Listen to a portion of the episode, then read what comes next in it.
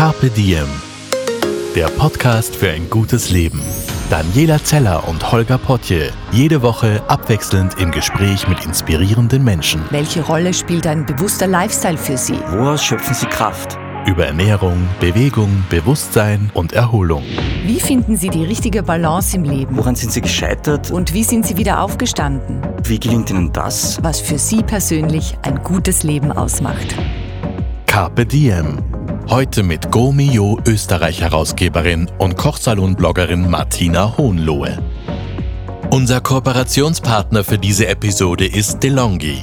DeLonghi steht für den perfekten Kaffeemoment. Das leise Surren, wenn frisch geröstete Kaffeebohnen zu aromatischem Pulver gemahlen werden. Das Geräusch des Pumpendrucks, wenn klares Wasser auf das Pulver trifft. Und zu guter Letzt das Geräusch, wenn das braune Gold in die Tasse fließt und das Kaffeearoma den Raum erfüllt. Alles für diesen einen perfekten Kaffeemoment. Und jeder Kaffee nimmt mit der Bohne seinen Anfang. Dafür wurde die neue Prima Donna Soul von DeLonghi mit der innovativen Bean Adapt Technologie ausgestattet, die Mahlgrad und Brühparameter perfekt auf die verwendete Kaffeebohne anpasst, um das volle Aroma zu garantieren. DeLonghi. Straight to the Soul of Coffee. Und jetzt wünschen wir viel Spaß mit dem Carpe Diem Podcast. Wir sitzen heute in der schönsten Podcast-Umgebung der Geschichte dieses Podcasts im Weinviertel bei Martina Hohenlohe. Das ist wunderbar. Das beginnt sehr gut, das Gespräch. Beginnt gleich mit einem Superlativ. Es ist wirklich schön hier. Wir blicken auf, auf, auf, auf was ist das? Schilf? Also ja, da drüben, das ist Schilf von unserem Teich und dahinter sind die Weinberge vom Weinviertler Wein und ein paar Getreidefelder noch, die mittlerweile schon recht reif sind. Es ist Hochsommer und es ist einfach ein wirklich beruhigendes Bild. Ja, und wir hören die Bienen Ja. summen. Die Hört sind man ganz wahrscheinlich neu. jetzt nicht und du hast mir gerade erzählt, das sind Wildbienen, Ganz die sich genau. hier bei euch angesiedelt haben. Ganz genau. Die sind zum Glück nicht stechend, aber das ist eine ganz besondere geschützte Art und die haben sich uns irgendwie ausgesucht und schwirren seit ein paar Tagen völlig aufgeregt vor unserem Fenster herum. Mhm. Und wir hören ein Vogelgezwitscher. Es könnte sein, dass man auch Kinderstimmen hört. Einige, äh, ja. Einige Kinder sind auch rundherum. Ganz genau. Du hast mehrere und es ist alles sehr, sehr friedlich und sehr, sehr idyllisch. Warum ich aber hier bin, eigentlich ist nicht, um den äh, Vögeln zuzuhören, sondern du hast ein neues Kochbuch geschrieben. Genau. Äh, mein wunderbarer Kochsalon, so heißt ja deine Seite, dein YouTube-Channel. Und äh, im Zuge dessen hast du jetzt die besten Nudelrezepte aus dem Kochsalon veröffentlicht. Genau. Und das ist ein wunderbares Buch mit vielen wunderbaren Rezepten. Und, und darüber möchte ich mit dir sprechen. Und Sehr gerne. über alles, was das gute Leben so ausmacht. Denn das ist das Motto unseres Podcasts. Sehr gerne. Martina, was ist das gute Leben für dich? Was beinhaltet das? Oh, das gute Leben beinhaltet für mich ja am ehesten Ruhe. Das ist nämlich das, was ich im Moment am meisten vermisse. Mit einem zehn Monate alten Baby hat man wenig Ruhe, nämlich so viel Freude es auch bringt. Man hat de facto keine ruhige Minute. Und jedes Mal, wenn ich mich mit meinem Buch hinsetze und eine Seite lesen möchte, wacht sie garantiert auf. Die kleine süße Toni, die, kleine schon ihre süße ersten Toni. Zähnchen hat und, und lustige Locken. hart erkämpft, die ersten Ja. Zähnchen. Und es ist jetzt mein drittes Kind und es ist äh, in der Entwicklung, jedes meiner Kinder ist so unterschiedlich. Die Toni hat die Eigenart, die schläft großartig in der Nacht durch, aber untertags denkt sie nicht dran. 20 Minuten ist das Maximum. Und das ist in meinem Leben eine echte Challenge, weil ich habe noch zwei größere Kinder, die sind 12 und 13 und eben einen Beruf und einen Mann und ein Haus und eine Wohnung Und viele Projekte und Bücher du hast dich und Rezepte. Noch. Genau, also ähm, das ist eigentlich das, was ich am meisten vermisse, ist ein bisschen Ruhe, ein paar Momente für mich, Mhm. wo ich auch einmal nachdenken kann. In meinem früheren Leben habe ich das beim Laufen gemacht, das habe ich im Moment leider auch auf Eis gelegt. Aber ähm, das, Zeit mit meiner Familie, gutes Essen und Trinken beschert mir einfach solche Glücksgefühle. Vielleicht ist das für manche oberflächlich und banal. Für manche ist Essen nicht mehr als Ernährung und im Wein dieses ganze Gerede um, um, um Geschmack und Geruch geht vielen auf die Nerven. Für mich ist ein guter Wein und ein gutes Essen einfach etwas ganz Großes und ähm, das entspannt mich und beschert mir echte Endorphinausstöße, so wie früher das Laufen. Ja. Ja, du hast äh, zweifelsohne deine Leidenschaft zum Beruf gemacht. Ja. Denn Ein Riesenglück. ein Riesenglück. Ein Riesenglück. Wann hast du entdeckt, das ist mein Thema? mit zwölf am Strand des Gardasees, als alle rund um mich herum so Jugendliteratur gelesen haben und ich Kochbücher. Da habe ich mir gedacht, irgendwie habe ich da ein bisschen einen, irgendwie bin ich ein bisschen ein Freak. Ähm, da habe ich das entdeckt und ähm, habe es dann später auch zu meinem Beruf machen dürfen, als ich bei der Freizeit war, diesem Magazin, Wochenendmagazin beim Kurier. Da haben wir übrigens auch mal gemeinsam gekocht. Kannst ja, kann ich erinnern? genau erinnern. Ja. Da kann ich genau erinnern. Überbackene Brote. Und ja, wir und haben, du warst ganz frisch von einer Magengrippe. Das kann ich mich Ja, erinnern. genau. Ja, komischerweise in der Traminergasse im 19. Ja.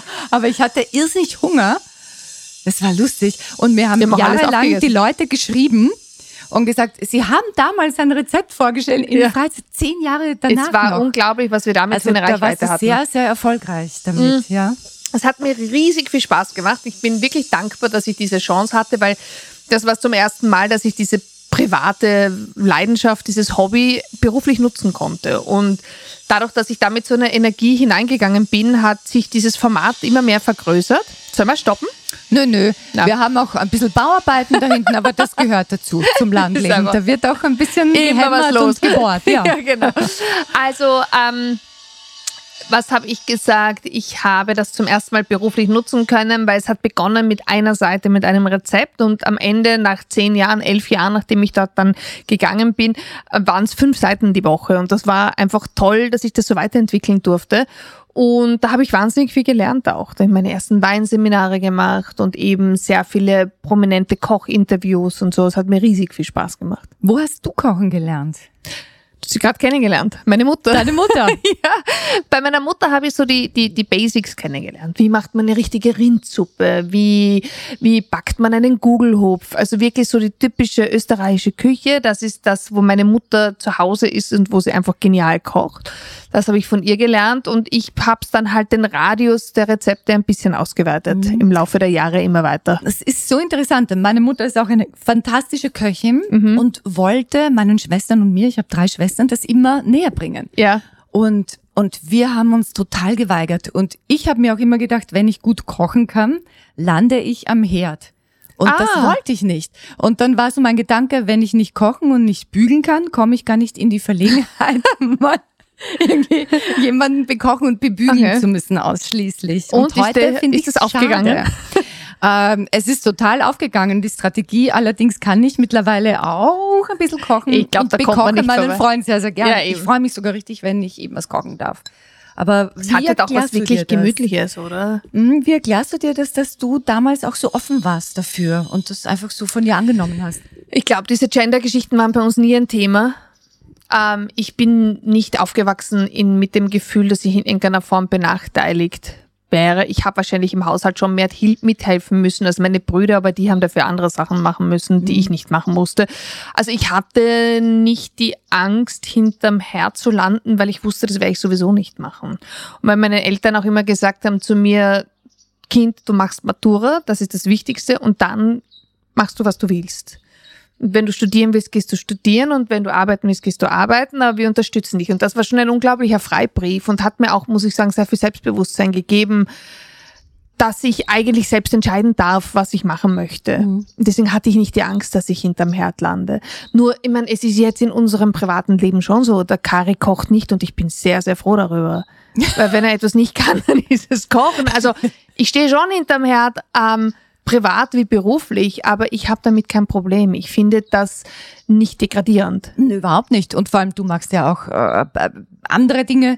Und wie ich euch so aus der Ferne wahrnehmen, na, wahrnehme, ist das sehr auf Augenhöhe, euer Zusammenleben, euer Zusammensein.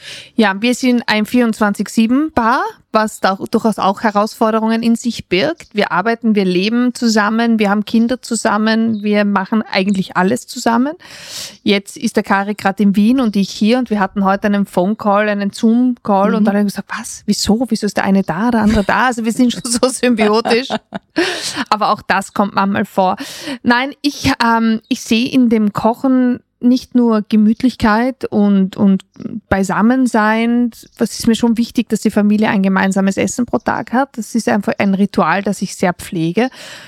Ähm, ich sehe da auch einen anderen Sinn dahinter, dass es mir einfach extrem wichtig ist, dass meine Kinder ein gesundes Verhältnis zu frisch gekochtem Essen haben. Ich möchte nicht, dass meine Kinder aufwachsen mit Fast Food, mit Fertiggerichten. Ich finde, dass wir auch ähm, unsere Ressourcen besser nutzen müssen, unsere landwirtschaftlichen Ressourcen, die Erdäpfel, die wir haben, dass man die kochen kann. Ich, ich habe Leserinnen, die mir schreiben, wie koche ich richtig Erdäpfel? Also ich, das möchte ich meinen Kindern gerne mitgeben. Mhm. Es sind auch Leser, nicht nur Leserinnen, ja. Also mit so Basic-Fragen. Und ich, ich möchte ihnen da eine, einfach einen Grundstock mitgeben, der ihnen später einfach ein bisschen hilft, sich gesund zu ernähren. Ja, und dein, dein Sohn Louis, Ja. der hat ja auch schon da einen gewissen Stil. I feel him. Der spricht mir aus der Seele. Louis hat auch das Vorwort geschrieben Ja. zu diesem Buch. Ich habe ihn hab monatelang verfolgt. Gesagt, es ist das entzückendste Vorwort, muss das, ich ich, jemals in einem Buch äh, gelesen habe. Das wird ihn sehr freuen, weil er hat sich, also ich habe ihn monatelang verfolgt, sagt, Louis, du hast mir versprochen, und schreibt sofort, ja, Mami, ich mach schon, ich mach schon. Und irgendwann hat er sich dann hingesetzt und hat sich die Seele aus dem Live geschrieben. Und es ist wirklich lesenswert. das freut mich, Wirklich. danke sehr. Äh, vielleicht erzählst du kurz, warum Louis dieses Vorwort geschrieben hat. Denn das hat ja einen Grund. Weil es gibt niemanden, den ich kenne, der so nudelsüchtig ist wie mein Sohn. Es hat schon begonnen im zarten Alter, im Babyalter, nicht ganz Baby, er konnte schon sprechen, wo er zum Frühstück Spaghetti verlangt hat. Und ich habe gesagt, nein, ich mach's nicht. Und er war den ganzen Tag beleidigt auf mich. Er hat mich nicht mehr angeschaut. Das meint er ernst. Und auch wenn ich ihn frage, was soll ich kochen, sagt er immer Nudeln. Das sage ich nicht schon wieder. Dann fragt er, warum fragst du mich dann überhaupt? Also das ist wirklich unsere, unsere, unsere Standarddiskussion zu diesem Thema. Und er beflügelt mich immer wieder, neue Rezepte zu überlegen, mit Nudeln natürlich. Ähm, es sind einige drinnen, da darf er nicht ganz wissen, was drinnen ist. Ja. Anchovies zum Beispiel. Ja, genau. Ich habe es gelesen. Anchovies. Wenn er wüsste, wie oft ich ihn mit Anchovies koche, er wird nie wieder was von mir Äh, essen. Louis hört hoffentlich keine Podcasts, zumindest nicht diesen. Werden wir sehen. Ich weiß es nicht so genau. Mein Sohn macht manche Sachen, die ich nicht weiß. Mit seinen elf Jahren. Ja, und, und gut ist es. Aber wie, ich glaube, das ist was, dass sich so viele Mütter und auch Väter fragen, wie bringe ich denn die Kinder weg von, ich weiß nicht, Nudeln mit Butter oder Pommes oder diesem süßen Zeug? Wie begeistere ich Kinder für frisches, auch gesundes Essen? Ich glaube, es beginnt ganz früh. Ich glaube, es beginnt schon mit dem Babyalter. Die Muttermilch ist süß. Natürlich ist das Kind auf süß gepolt. Das ist einfach naturgegeben und ähm, das ist, glaube ich, auch so in Ordnung. Man muss nur schauen, wie man später damit umgeht. Ich versuche, meine Kinder mit möglichst wenig raffinierten Zucker zu versorgen, wenn ich backe. Ich habe einige Rezepte am Blog, wo ich mit schwarz gewordenen Bananen, weil es passiert mir leider immer wieder, dass die im Obstkorb schwarz werden, süße oder mit pürierten Datteln. Also es ist natürlich auch Zucker, das ist Fruchtzucker, das ist, aber es ist auf jeden Fall besser als der raffinierte Zucker. Und ähm, Chips kaufe ich einfach nicht ein.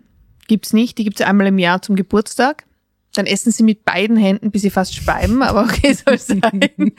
Und ich verbiet's nicht. Natürlich essen wir hin und wieder ein Eis oder so, aber ich glaube, man muss einfach ein, ein gesundes Maß finden. Ich will Zucker jetzt auch nicht verteufeln. Ich habe auch sehr gern ein gutes Stück Kuchen, aber ich versuche halt Alternativen zu finden. Mhm.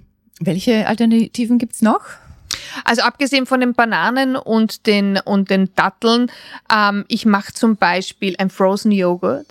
Da nehme ich gefrorene Mangostücke, weil die besonders süß sein können. Gibt's im Übrigen schon gestückelt, gefroren zu kaufen im Sackel. Und ähm, mix das mit Joghurt auf. Punkt. Aus. Und dann nehme ich, kennst du diese schockgefrosteten Himbeeren? Ja. Ja, die tue ich drüber Ja. krümeln. Ah. Es gibt dann noch so einen saurer, sauer Süßkick. Solche Sachen. Und meine, die Kinder essen das ganz zufrieden. Es muss nicht immer big süß sein. Und wenn man will, kann man natürlich einen Esslöffel Honig oder was reingeben, aber es muss gar nicht sein. Gibt es etwas, das du niemals auf der Welt essen würdest? Fohlen. Da tue ich mir wirklich schwer. Das darf ich in meiner Position als Chefredakteurin vom Gummio wahrscheinlich gar nicht so sagen, aber ich habe schon ein bisschen ein Problem mit Babytieren. Ja. Also, Also Kälber gehen oder ist auch Kalb problematisch? Also ganz ehrlich, wenn ich es abstrahiere, geht alles. Mhm. Aber wenn ich das süße Kalb auf der Weide sehe oder das kleine Lämmchen, dann tut mir das natürlich schon sehr das leid, dass ich das gerade gegessen habe. Ja, ja. also das Milchkalb, das gerade noch von der Mutter weggezogen wird. Aber es ist grundsätzlich etwas, ähm, was wir eigentlich in den letzten Jahren sehr verinnerlicht haben. Wir haben unseren Fleischkonsum extrem eingeschränkt. in, in unserer privaten Küche. Ich versuche wirklich verstärkt auf Gemüse zurückzugreifen und auf Getreide und also wir sind nicht vegan, das überhaupt nicht.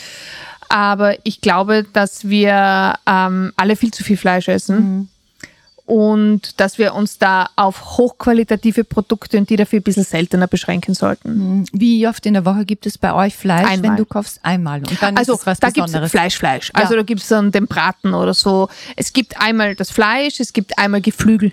Mhm. Huhn, Pute, Ente, wie auch immer. Und dazwischen versuche ich wirklich ähm, ausschließlich vegetarisch zu kochen.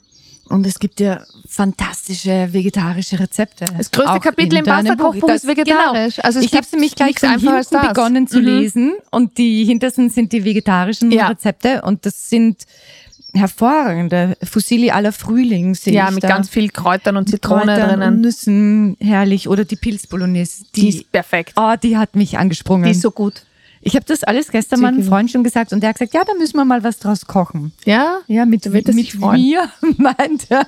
Daniela, Also kochst du zu den? Rezepten im Pasta-Kochbuch muss ich sagen, dass ich schon noch einige mehr auf Lager hatte, also geplant hatte, aber ich habe das dann alles im Corona-Lockdown produziert und alleine, also mein ganzes Team war ja weg in Homeoffice und ähm, der Supermarkt hat auch nicht so ganz das hergegeben, was ich gebraucht hätte für so manche Rezepte. Also die sind jetzt wirklich alltagstauglich und ich wage zu behaupten, dass man zumindest die Hälfte davon jetzt sofort aus seiner Speisekammer kochen könnte. Ja, und das liebe ich. Es ist Es macht logisch. es sind einfach, nicht ja. ewig äh, lange Zutatenlisten. Es ist ganz simpel und trotzdem raffiniert. Ja, wie ich habe hier auch die Kürbisnudeln mit Schafskäse sind und so Pinienkernen, Die sind so gut. die so eine schöne Farbe allein schon haben. Das ist wirklich gut. Mein, mein, Orange, mein weiße. Thema mit Kürbis ist einfach, dass ich meistens immer dasselbe mache damit. Irgendwelche Suppen oder ich mache ihn geröstet im Ofen oder so. Aber zu Pasta verwende ich ihn ganz selten. Und das ist ein wirklich super Rezept mit dem Feta-Käse obendrauf noch. Ja, habe ich auch noch Und nie Pinienkernen. gegessen. Schmeckt Ja. super gut. Wirklich. Wie, wie entwickelst du diese Rezepte? Ich stelle mir das so vor, du hast viele Zutaten, dann, dann schreibst du genau auf, wie viel Gramm. Nein. Nein, wie, wie funktioniert das? Ähm, also grundsätzlich ist es so, dass ich sehr viel Inspiration bekomme von meinen Restaurantbesuchen. Durch den Gummio bin ich ja sehr viel in der österreichischen Gastronomie, aber auch international unterwegs und da habe ich schon immer wieder ganz tolle Aha-Erlebnisse, die ich mir dann abspeichere, was ich irgendwie ganz gern weiter also irgendwie verwenden möchte für meine Küche, soweit es mir technisch möglich ist, weil oft ist das ja so sophisticated und so technisch hochentwickelt, dass dafür habe ich gar nicht die Gerätschaften. Aber einfach gewisse Geschmackskombinationen oder einfach gewisse Dinge, ähm, die ich dann gerne in meine private Küche mitnehme. Dazu bin ich ein totaler Kochbuch-Freak und ich schaue mir so viele Kochsendungen an. Ich habe, glaube ich, sämtliche Privatchannels abonniert, die es irgendwo gibt und ähm, schaue mir da alle möglichen Kochsendungen an. Es fasziniert mich auch die chinesische Küche und die indische Küche, weil darüber wissen wir so selten, zu wenig im, im, im Detail. Das, was wir hier bekommen an chinesischer Küche, ist maximal unterstes Wirtshausniveau Ja. in China. Und genauso die indische Küche, diese ganzen dicken Soßen und so weiter, das repräsentiert ja nicht einmal einen Bruchteil von der Küche in dem Land. Und da schaue ich mir ganz viel an und das finde ich ganz spannend, was man dafür da eigentlich zu uns transportieren könnte. Oder mexikanische Küche. Also bei uns in den mexikanischen Lokalen, das sind alle eher so Fastfood-Charakter. Es gibt kein mexikanisches Fine Dining bei uns, was extrem schade ist. Aber das hapert hauptsächlich an den Zutaten, weil eben die, ich weiß nicht, wie viele verschiedene Kaktusblüten die haben, mit denen sie kochen und so, das kriegt man bei uns halt einfach nicht. Ja, oder wenn, dann hat das einen Wahnsinns äh, Fußabdruck, Ja, den man wahrscheinlich auch nicht. schon. Und ja. da, das, glaube ich, ist so das, was Ja. sich als Linie durchzieht, das, äh, was dir wichtig ist, regional, gute Qualität, Genau. bewusst genau. den ökologischen bekomm Fußabdruck ja auch- großartige Fische in Österreich. Ich muss nicht meinen Steinbutt um die halbe Welt fliegen lassen. Ich habe wirklich eine tolle Auswahl hier schon und mit denen können wir auch so viel machen. Ich habe kürzlich einen steirischen Branzino gegrillt. Das ist so gut. Ja, Wirklich herrlich. perfekt. Also man kriegt wirklich eine tolle Auswahl hier, man muss sich nur ein bisschen umschauen. War dir das immer schon wichtig, dieses Regionalkochen, äh, auf die Qualität achten, Ähm, oder hat sich das Ich äh, muss verstärkt? ehrlich sagen, lange nicht so wie heute. Dieses Bewusstsein ist gewachsen. Also wie ich begonnen habe mit der Restaurantkritik, saß ich im Altwienerhof und habe mit Wonne gegessen, unglaubliche gestopfte Gänseleber, Pâté und, und, und Kaviar und Jakobsmuscheln und Ding, wie halt damals das Fine Dining war, die Haubenküche. Ähm, zu der Zeit, Anfang der 90er Jahre, war schwer geprägt einfach von den klassischen internationalen Luxusgütern. Mhm. Als wenn damals ein Lokal keinen Steinbutt oder keine Gänseleber auf der Karte hatte, dann war es eigentlich nicht in der Liga anzusiedeln. Das hat sich ja extrem entwickelt später. Ja, und heute, wenn ein Lokal keinen eigenen kleinen Gemüsegarten Ja. hat, ja, dann ist es hier nicht. Genau, also wenn ich heute nicht auf, also irgendwie dabei stehen habe, von wem der Fisch ist oder wenn das nicht alles maximal nachvollziehbar ist und wenn ich nicht einfach eine regionale Karte zu bieten habe, dann wundert man sich heute schon etwas. Ja, ich meine, ich ich bin keine Fetischistin. Ich finde, wenn ein Lokal einen Hummer auf dem auf der Speisekarte haben möchte und der Großteil davon ist aber aus der Gegend angesiedelt, dann gibt es da im Gummio sicher keine Abzüge. Deswegen, das die Ja. Freiheit muss man schon lassen. Wie, wie ist es, wenn du ein Restaurant betrittst und zum Essen kommst? Freuen sich dann alle oder merkst du, dass alle kurz Also erstens wird ein roter Teppich ausgelegt, dann springen die Korken von den so, so Magnum-Champagnerflaschen. stelle ich es mir vor, so, ja. Nein, es ist in keinster Weise so. Also ähm, es ist schon so, dass wir nicht anonym sind, der Kari und ich, weil wir stellen Wäre uns ja in die Auslage und sagen, kauft bitte unser ja. Buch. Ja. Ähm, aber es ist nicht so, dass ein Kniefall passiert. Natürlich werden wir begrüßt und so, das persönlich begrüßt meistens vom Koch, weil man sich ja auch schon, ich mache das seit 25 Jahren, man kennt sich schon wirklich lange, man begleitet einander und ähm, wie gesagt, das äh, ist dann ganz normal, aber es ist nicht so, dass der Koch jetzt einen Herzinfarkt bekommt, weil wir im Restaurant sitzen, zum Glück. Mhm. Wäre schade drum. Worauf achtest du, wenn du in einem Restaurant bist? Also grundsätzlich bewerten wir nur die Küche. Das ist ja, die, die Bewertung im Gummio hatte nichts mit dem Ambiente zu tun oder mit der Serviceleistung. Aber ist es nicht schwierig, da zu differenzieren? Mm, Nein, in Wahrheit nicht. Wenn du jetzt dir nur anschaust, also mit den Jahren der Erfahrung geht das schon. Und wir haben ja sehr viel Text möglich äh, im, im Buch, wo wir alles andere schreiben können. Mhm. Also wenn es dann heißt, das ist schon irgendwie eigenartig, dass wir von einer violetten Lampe beschienen werden oder so. Man erkennt das Essen nicht und wir sind auch hässlich. Also, also man kann sich da wirklich auslassen. Und auch wenn es im Service nicht funktioniert, hat man die Möglichkeit, das zu schreiben, wenn man das möchte. Wenn man findet, das ist jetzt wirklich ein grober Missstand, dann schreibt man das. Wenn es einmal ein Ausrutscher ist, dann wird man das unter den Tisch fallen lassen. Wir wollen ja niemanden schaden. Darum geht's ja nicht beim Gummio. Ähm, und beim Essen achte ich besonders auf, naja, auf viel, auf den Geschmack, auf Kreativität, auf die Stimmigkeit eines Gerichts. Wo kommen die Zutaten her? Geht das Gericht auf oder ist es einfach nur eine gut gemeinte Idee? Gibt sehr viele Kriterien, die wir da beachten. Wie funktioniert Genießen? Im Jahr 2020. Augen zu und durch. Machst du das so? Schließt du manchmal die Augen, während du kaust? Also ich, ich bin jemand, der ganz stark ähm, über den Geruchssinn auch funktioniert. Das kommt wahrscheinlich auch von meiner kleinen Weinausbildung her, weil man einfach wahnsinnig viel vom Geschmack über die Nase mitnimmt. Ich habe mal gelesen 70 Prozent. Und deswegen schmeckt man auch nichts, wenn man verschnupft ist. Hat nichts mit dem Mund zu tun, Genau. sondern mit der Nase. Ähm, also ich rieche das auch immer, was den Kari immer furchtbar ärgert. Aber ich rieche die Gerichte immer und dann esse ich sie erst. Ähm, und Mom, ob ich die Augen zumache oder nicht, weiß ich nicht, aber ich konzentriere mich total auf das Essen. Also ich mag dann auch gar nicht über was anderes reden. Wenn ich jetzt wirklich ganz bewusst mir ein Lokal anschaue, wenn ich es teste, dann, dann, dann äh, gebe ich meine ganze Aufmerksamkeit der Küche. Und testest du lieber allein oder, oder mit jemand anderem, vorzugsweise wahrscheinlich mit dem mit alleine ist Mann? furchtbar fad. Also alleine gehe Also ich du, eigentlich nie. du möchtest das auch schon verbalisieren, deine das Eindrücke besprechen. besprechen. Und wie Ja, siehst und- du? Schmeckst du auch die Schärfe so? Ich esse gerne, ähm, aber ich, ich kann nicht zehn Gänge essen. Mhm. Das möchte ich einfach nicht, weil es geht mir danach meistens nicht gut und ich finde es schade, wenn das Essen, dieses, was mit so viel Liebe und so viel Sorgfalt zubereitet wurde, ähm, so ein Gefühl hinterlässt. Das ist heute auch anders. Ich glaube, diese große Oper mit den zwölf Gänge-Menüs, das will niemand mehr. Ich glaube, der Genussmensch von heute will auch eine gewisse Bekömmlichkeit, der will sich Mhm. gut fühlen danach. Ähm, die Köche gehen auch schon unglaublich toll auf, auf, dieses, auf das ein. Ich glaube, es geht jedem gleich. Ähm, und ähm, deswegen ist es, macht es auch wirklich Sinn, wenn man nicht alleine essen geht, weil man einfach unterschiedliche Dinge bestellt und mehr kosten kann. Mhm. Wie kam es eigentlich zu eurer Zusammenarbeit äh, von Kari und dir? Ähm, wir haben geheiratet und dann kam Christian Konrad. damals seines Zeichens Generalanwalt der Raiffeisen hat gesagt, so, jetzt haben wir es verheiratet und jetzt könnt ihr den Gummio miteinander machen, wenn ihr wollt. War völlig platt, ja. Aber die Raiffeisen hat den Gummio gekauft und hat Mhm. ein Redaktionsteam gesucht, die das übernehmen können und sie sind auf den Kari und mich gekommen. Ich durch meine jahrelange Erfahrung bei, beim Kurier Freizeit schon mit Restaurantkritik und dem ganzen Thema halt und der Kari, weil er sehr gut vernetzt ist, immer schon Mhm.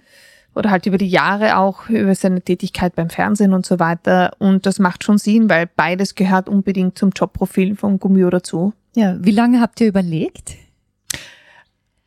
Quasi überhaupt nicht. Es ist aber auch so, dass ich eine, eine, eine Art zehn Jahre Sollbruchstelle in mir trage. Wenn es nach zehn Jahren brauche ich irgendwie eine Veränderung. Und ich habe die Kurierfreizeit dermaßen geliebt. Das war wirklich mein berufliches Zuhause. Und ich hätte mir nicht gedacht, dass ich dort jemals weggehen werde. Ich habe mir immer gedacht, wenn ich im Lotto gewinne, ich bleib garantiert hier. Äh, ich habe nicht im Lotto gewonnen und ich bin auch nicht dort geblieben, weil nach zehn Jahren habe ich einfach das Gefühl gehabt, ich brauche was Neues. Und ähm, ich bin noch immer wirklich gut vernetzt mit, mit allen meinen ehemaligen Kollegen und Kolleginnen, mit meinem Chef, dem Michael Horowitz und die Andrea Schrammel, die Grafikerin von der Freizeit damals, macht meine Kochbücher. Ja. Also wir sind auch so noch sehr verbunden. Ja, und nach zehn Jahren Gomio habe ich auch diese Sollbruchstelle empfunden und da habe ich den Kochsalon gegründet. Ich habe zwar nicht das eine aufgegeben, aber habe was dazugenommen. Das, das neue Baby. Ja, Äh, Wie, es, es gibt ja viele Paare, die zusammenarbeiten und, und äh, was ich so mitkriege, stürzen sie sich viele rein und merken dann, oh hoppala, dort oder da ist es ja dann doch schwierig. Äh, Wie habt ihr das gemacht? Habt ihr vorher euch zusammengesetzt und definiert, wer macht was? Wie soll das ablaufen? Oder war es ein Learning by Doing?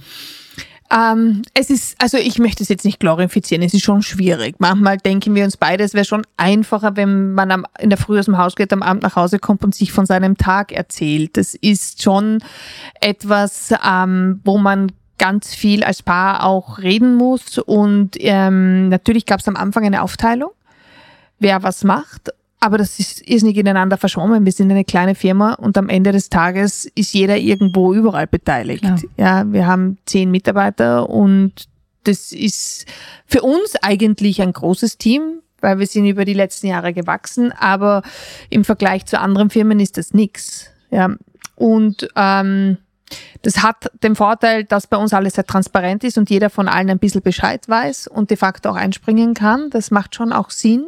Aber es gibt schon ganz klare Strukturen, die wir immer wieder versuchen neu zu definieren, die wir überdenken, wo wir so in Zensur gehen mit unseren Mitarbeitern und einfach besonders, wir machen im Jänner immer die Mitarbeitergespräche und daraus ergibt sich dann, bist du zufrieden, was würdest du anders machen, was hättest du gern und so weiter.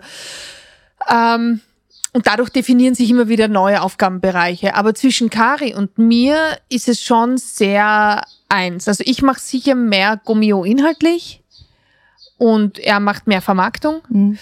Ähm, obwohl wir das auch sehr oft gemeinsam machen, dass wir dann mit irgendwelchen Partnern uns treffen und neue Ideen überlegen oder so. Das passiert auch oft gemeinsam. Macht auch Sinn, weil zwei Köpfe einfach mehr Ideen Natürlich. finden. Und ähm, es ist aber schon so, dass es immer wieder Themen gibt, Streitthemen gibt, wo wir einfach immer wieder uns besinnen müssen. Ich, ich will nicht, dass beim Familienabendessen über Business geredet Genau. wird. Habt ihr da die Regel, so ich jetzt sind nicht, die aber Kinder immer wieder Werk? passiert's. Ja, na und klar. ich will's aber nicht. Mhm. Gell? Und das ist dann immer wieder so, dass der eine sagt, ich muss dir das aber jetzt sagen. Also, ja, aber können wir das nicht nach dem Essen? Nein, ich vergesse es. Dann schreibst du auf. So, ja. Mhm. Ja, ja. Klassiker. Ähm, also äh, es ist nicht so, wenn du mich jetzt fragst, wie habt ihr das gemacht? Es wäre eher zu sagen, wie macht ihr es? Weil es ist noch immer eine, eine Challenge. Mhm. Man muss wahrscheinlich wachsam bleiben, dass Ja. man, ja, dass man trotzdem seine eigenen Dinge Ja. hat, dass man Dinge aber auch rechtzeitig ausspricht, sich nicht grämt. Ja, absolut. Also das Reden ist einfach der Schlüssel zu allem, finde ich. Wenn man miteinander spricht und sich einfach ganz ehrlich sagt, das ist für mich gut, das ist für mich nicht gut, ist das sicherlich für die Entwicklung sehr, sehr sinnvoll.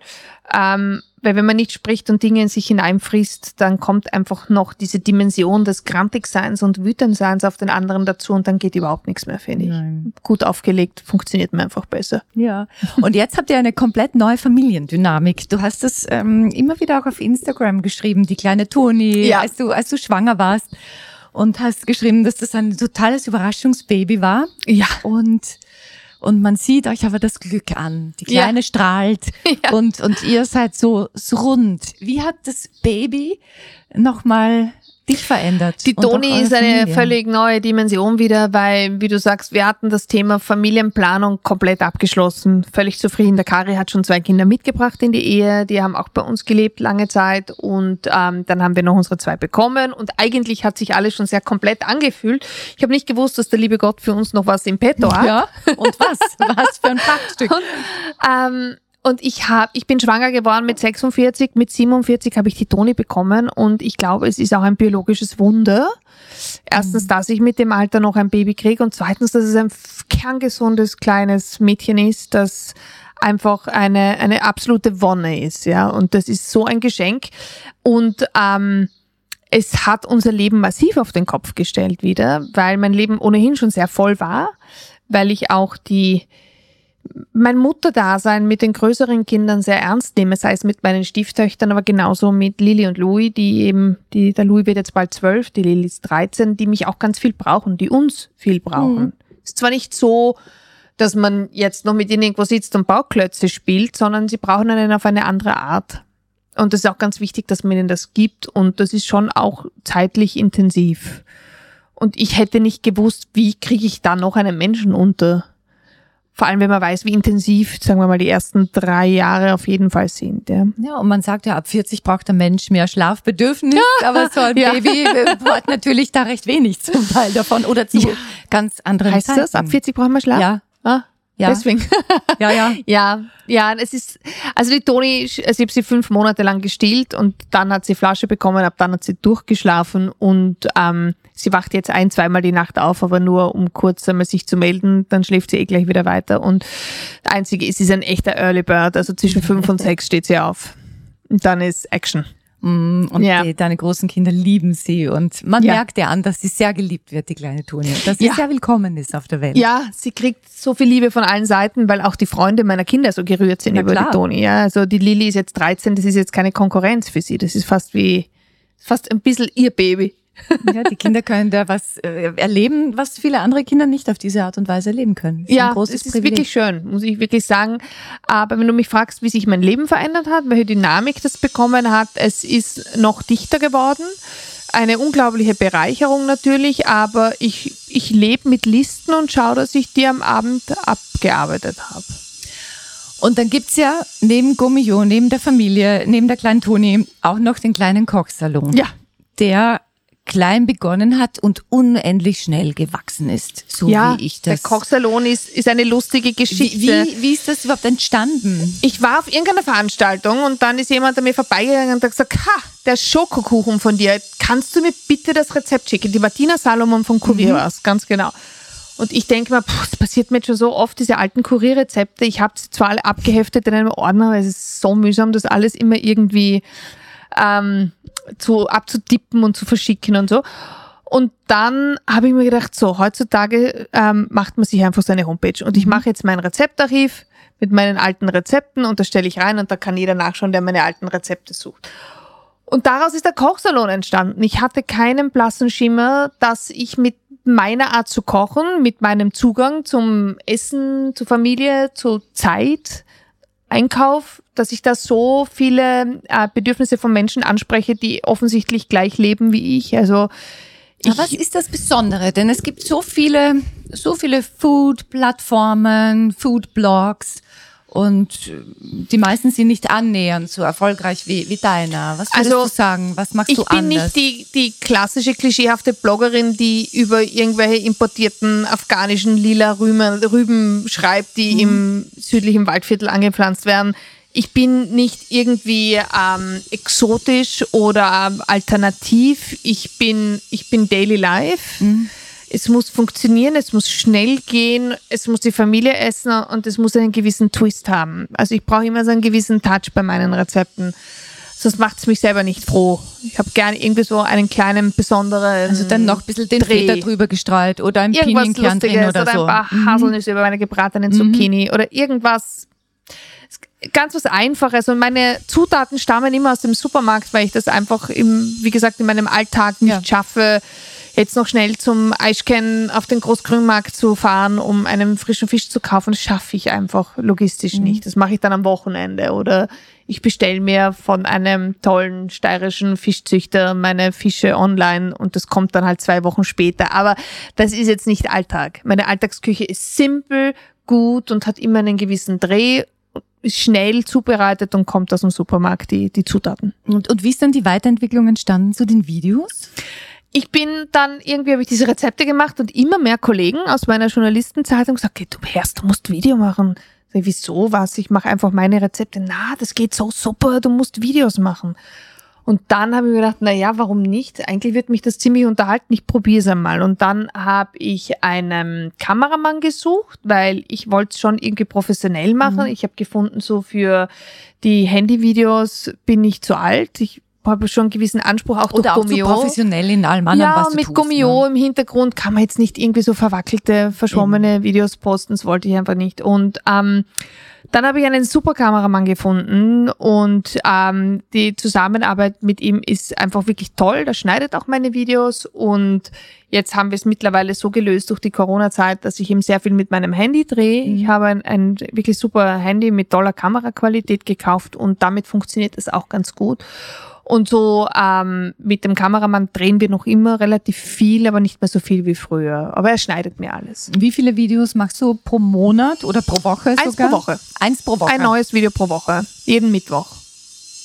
Und Ja. äh, fällt es dir schwer, diese Disziplin einzuhalten? Nein, ich bin unglaublich diszipliniert. Das fällt mir nicht schwer, weil wir machen dann immer so Drehtage und die stopfe ich voll, weil der Kameramann ist zwar wahnsinnig toll, aber kostet natürlich auch sein Geld. Und da versuche ich immer so viel wie möglich unterzubringen. Und wir drehen sechs bis sieben Videos pro Tag. Und ich lege dann zwei Drehtage hintereinander und danach bin ich streichfähig, aber dann haben wir zwei, zweieinhalb Monate abgedreht. Ja. Wie, wie wichtig ist die, die Regelmäßigkeit in diesem digitalen Business? Unbedingt. Es ist die, wahrscheinlich eine der wichtigsten Sachen, abgesehen von der Qualität, was du da lieferst, ist einfach wirklich die Regelmäßigkeit, die Frequenz, einfach deine Postings müssen, die Leute müssen wissen, Mittwoch kommt ein Video, da kennt man sich aus und ich poste ja dreimal die Woche. Ja. Montag, Mittwoch, Freitag. Montag und Mittwoch, äh, Montag und Freitag sind immer die Rezepte mit Foto und der Mittwoch ist immer das Video. Das Video. Und diese Regelmäßigkeit ziehe ich durch, seit es den Kochsalon gibt, seit 2016. Und das ist einfach, glaube ich, wahnsinnig wichtig, dass man immer neuen Content liefert.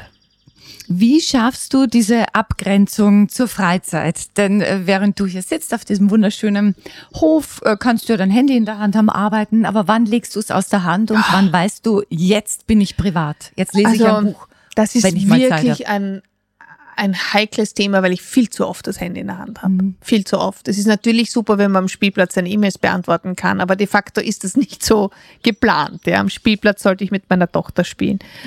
Und das ist ein, ein schwieriges Thema. Das ist auch, werde ich auch oft kritisiert von meiner Familie, dass ich ständig irgendwie nur, also ich versuche hier zuzuhören und zu antworten und hier ein E-Mail zu beantworten. Das ist ein völliger Blödsinn. Ich glaube, es wäre besser, wenn ich mir einfach fixe eine Stunde nehme und einfach sage, jetzt beantworte ich meine E-Mails, darf ich bitte nicht gestört werden und danach bin ich wieder privat. Das wäre viel besser. Beziehungsweise du bist ja auch auf Instagram aktiv und, Ja. und machst das auch noch nebenher. Ja.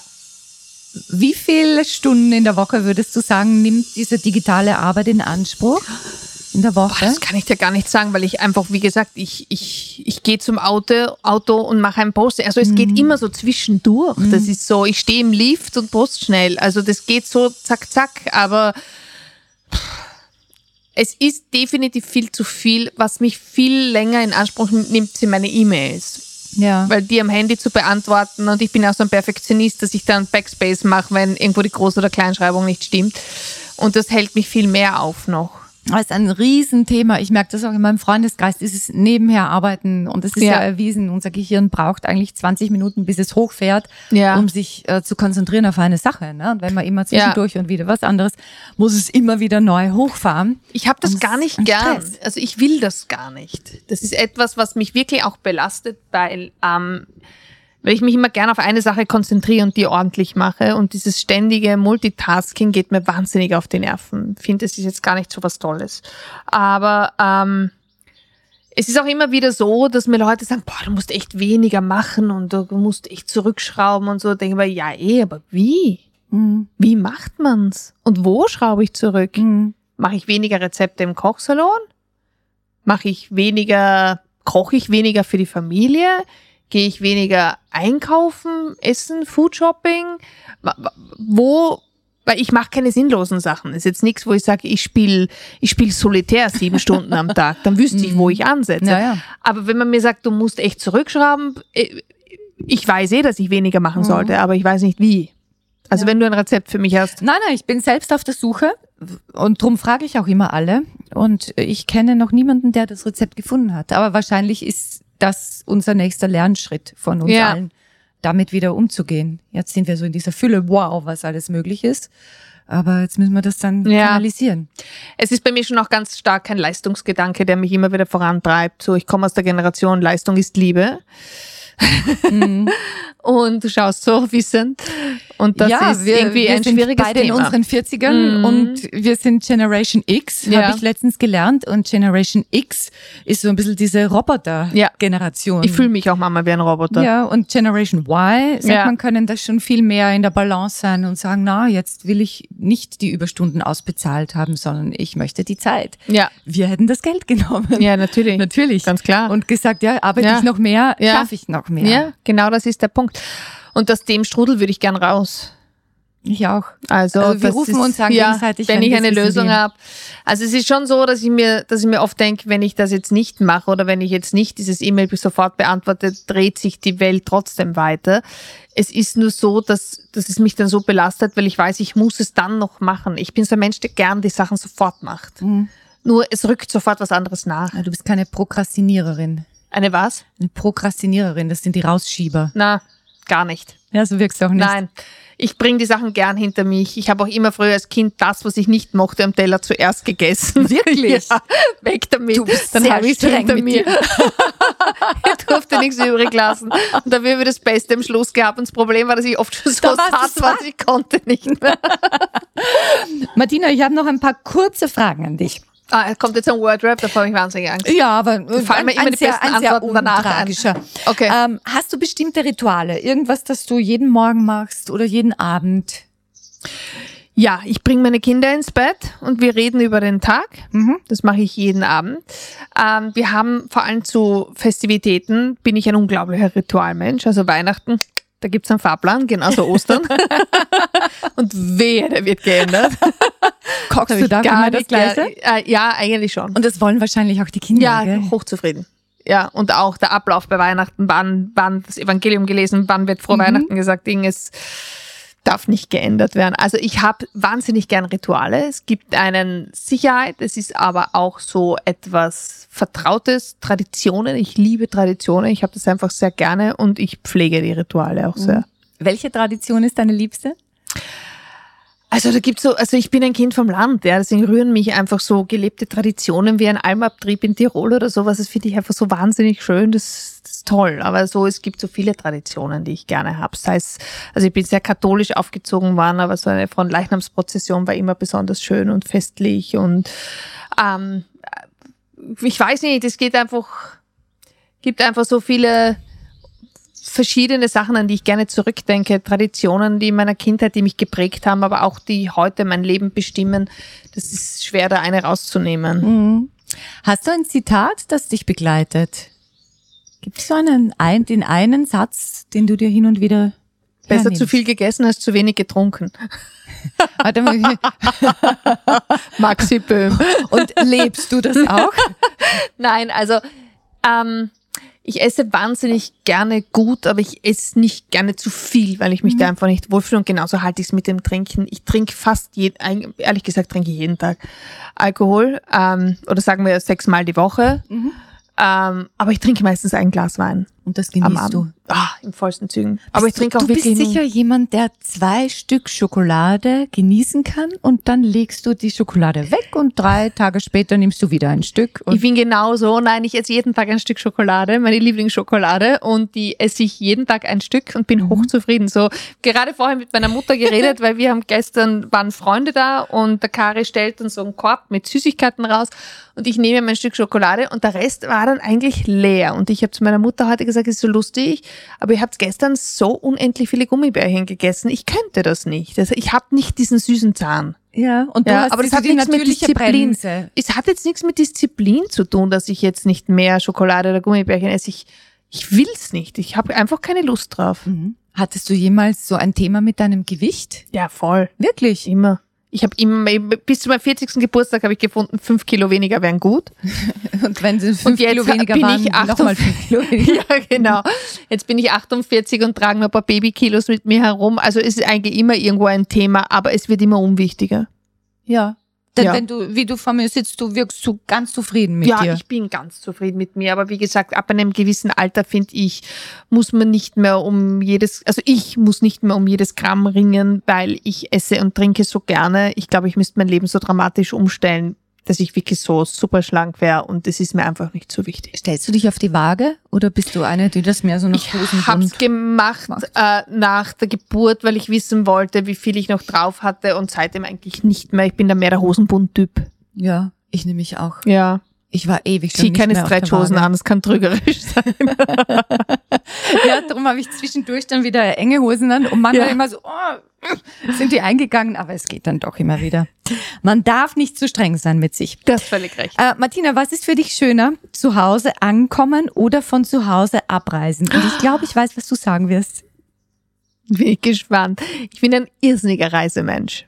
Ah, wirklich? total. Ich habe mir gedacht, zu Hause ankommen, denn ich weiß, ich habe mal eine sehr lustige Kolumne von deinem Mann gelesen, Ja. wo er schreibt, wie das ist, wenn er zum Flughafen muss. Schon da hat er Heimweh und so. Und ich glaube, Kari reist ja nicht so gern, oder? Oh ja, schon auch, aber nicht, es es nicht ganz so reisewild wie ich. Also ich, ich habe das Gefühl, ich habe noch so viel zu sehen und so viel zu erkunden und ich liebe es, auf Reisen zu gehen. Ja, das habe ich falsch eingeschätzt. Ja, hab aber ich gedacht, bin bist lieber genannter. Reisemarschall Mhm. bei uns in der Familie und wer mit uns mitreist, muss man seinen Pass und die Bordkarte abgeben. Also bin ich zu nervös, dass es irgendwo liegen bleibt. Also du siehst, ich erziehe meine Kinder wirklich zur Selbstständigkeit, ja. Nein, ähm, Die sind auch sehr artig. Sie waren vorher da. Du hast dann gesagt, so, ich habe da jetzt ein Gespräch mit der Daniela, Ruhe, und sie waren nicht mehr gesehen und gehört. ja, die sind da hinten am Trampolin.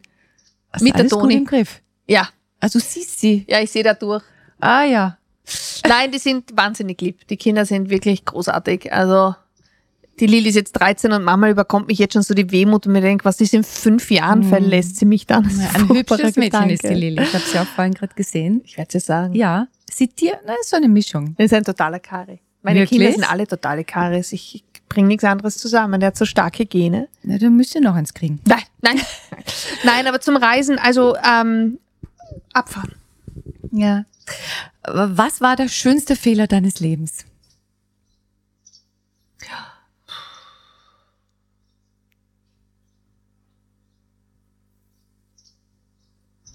Das kann ich jetzt gar nicht sagen. Ähm, wahrscheinlich das Verhütungsthema nicht so ernst genommen zu haben. Würde ich mal sagen. Und dann stand Martina, Toni vor der du Tür. machst ganz vielen Frauen auch Mut. Ja, mein Gynäkologe hat gesagt, ich bin so irgendwie das, das wird er gesagt, sie sind nicht das Kuriosum, weil der hat so ein lustiges Wort verwendet. Ich bin auf jeden Fall irgendwie in seiner Ordination so für, für so viele Frauen ein, ein, ein Paradebeispiel, die mit 30 schwanger werden wollen und nicht schwanger werden. Und er erzählt ihnen immer meine Geschichte und versucht sie dadurch zu entstressen. Ja, eben. Also sie haben noch viel Zeit. Hast du es selbst bemerkt, dass du schwanger bist? Oder hast du das beim Arzt herausgefunden? Nein, ähm, wir waren in einem Weihnachtsferien und wir haben wahnsinnig lustige Spieleabende gehabt, wo wir viel Wein getrunken haben und das war einfach wirklich eine Hetze und am nächsten Tag in der Früh bin ich mit ein bisschen Kopfweh und ein bisschen schlecht, aufgewacht gedacht, äh, so viel war es ja gar nicht, aber vielleicht war der Wein zu schwer. Und dann habe ich mir gedacht, hm, ich glaube, ich komme im Wechsel, Mhm. weil es kommt nichts daher. Und ich habe mir gedacht, wirklich, jetzt schon langsam sollte ich einen Hormonspiegel machen Mhm. und dann mal schauen. Gedacht, ich komme im Wechsel und ähm, dann kamen immer so komische andere Zeichen noch dazu, wo ich gedacht habe, komisch, wie sich der Wechsel anfühlt. so wie schwanger sein. Ja. komisch, irgendwie Mhm. kenne ich diese Gefühle, aber dass das auch so ist. Und dann schon langsam hat es mir gedämmert, da war ich schon drei Wochen drüber und dann habe ich mir beim DM einen Test gekauft, einen ganz billigen, oder das ist ja wurscht, sicher nicht. Da kein Geld verschwenden und zack, Oh, was Positiv. war dein erster Gedanke oder dein erstes Gefühl? Panik. Ich war wirklich panisch, weil das so eine Umstellung im Leben bedeutet. Wenn man schon Kinder hat, weiß man, wie sich das Leben verändert, wenn ein Kind noch dazukommt. Und das ist keine Veränderung für ein, zwei Jahre. Das ist einfach wirklich eine ganz große, einschneidende Veränderung. Und ich habe mich dem in dem Moment nicht gewachsen gefühlt. Weil es war zu dem Zeitpunkt alles extrem auf Schiene. Und das war schon eine so eine riesige Umstellung. Aber ich fand es so wahnsinnig nett, weil der Kari sofort an Bord war. Der war viel schneller so in diesen, in dieser Freude drin als, Schön. als ich. Und das hat mich dann sehr schnell am Boden der Tatsachen zurückgeholt und dann habe ich mich auch sehr gefreut. Und du hast äh, mal geschrieben auf Instagram oder war es in einem Interview? Ich weiß es nicht mehr, aber es hat mich sehr, äh, sehr bewegt, weil du gesagt hast, so die Reaktionen rundherum waren ja auch sehr differenziert. Also Ja. die einen gesagt haben schön und eine hat irgendwie gesagt, na, besser als Krebs oder Ja. so in die Richtung. Ja, das war ziemlich, so ziemlich grauslich. Und so manche, die dann gesagt hat, oh Gott, du Arme oder so. Ja, es war irgendwie, wo ich mir gedacht habe, kann man sich manche Dinge nicht einfach denken? Muss Ja. man wirklich alles aussprechen, was einem so durch den Kopf geht? Weil es ist irgendwo, ich habe mir dann auch gedacht, was soll ich jetzt darauf sagen? Irgendwie. Ja, und das, also die deutsche Moderatorin Caroline Beil hat ja ist mit 50 Mutter geworden, Mhm. Ach, vor wirklich? zwei Jahren oder so. Ja, es war groß in den Medien. Und sie ist angefeindet worden. Also so, was bilden sie sich ein, dass sie mit 50 noch Mutter sein kann? Und sie hat sich dem gestellt und, und hat gesagt, ja, bei einem Mann sagt man nichts, wenn er mit 70 Vater wird. Wo ist der Unterschied? Nee. Also ich finde es äh, gut, dass Eh. das auch äh, besprochen wird. Und ja, ja, Nein, ähm, 2020 sage ich nur. Ja, ich meine, in meinem Alter Mutter zu werden, also mit 47 noch einmal Mutter zu werden, bringt auch viele Vorteile mit fürs Kind, wenn man einfach schon viel erfahrener und entspannter ist, als wenn man mit 20 ein Kind kriegt. Das muss man auch mal so sehen. Natürlich, ja? Und gesettelt. ich habe keine Versäumnisangst. Ich muss auf keine Partys oder so gehen und verbringe wahrscheinlich weitaus mehr Zeit mit meinem Baby als in ganz jungen Jahren. Ich meine, ich bin überhaupt vom, vom, vom Mutterndasein eher spät berufen, mein erstes Kind mit 34 bekommen, weil in unserer Generation, glaube ich, viele das auch so gemacht haben. Die Ja, haben halt dann studiert. Ich war im Thema. Ausland, ich habe studiert und Ja. ich habe mich einfach nicht bereit gefühlt. Mit 30 geheiratet und mit 34 das erste Baby bekommen. Es war für mich perfekt, aber das muss jeder für sich selbst entscheiden. Aber ich meine nur, dass eben die reife Mutterschaft auch sehr viel Positives mit sich bringen kann. Absolut. Und Martina, letzte Frage. Wenn alles möglich wäre, alles, alles, alles, was würdest du heute tun? Fliegen. Wohin? Nein, ich möchte selber fliegen können. Oh. Also wenn wirklich alles möglich ist, dann möchte Ja? ich Flügel haben und fliegen können. Das sind meine schönsten Träume gewesen. Da bin ich mit so einem Glücksgefühl aufgewacht, weil ich wirklich geträumt habe, ich kann fliegen. Und ich habe mir immer gedacht, warum machen das nicht alle? Es ist das Tollste, was es gibt. Martina, ich danke dir für das Gespräch, für deine Zeit. Danke Viel für deinen Besuch. Für deine Familie, das Buch, den kleinen Kochsalon. Wir bleiben in Verbindung. Danke sehr. Alles Danke Liebe. für deinen Besuch. Dankeschön.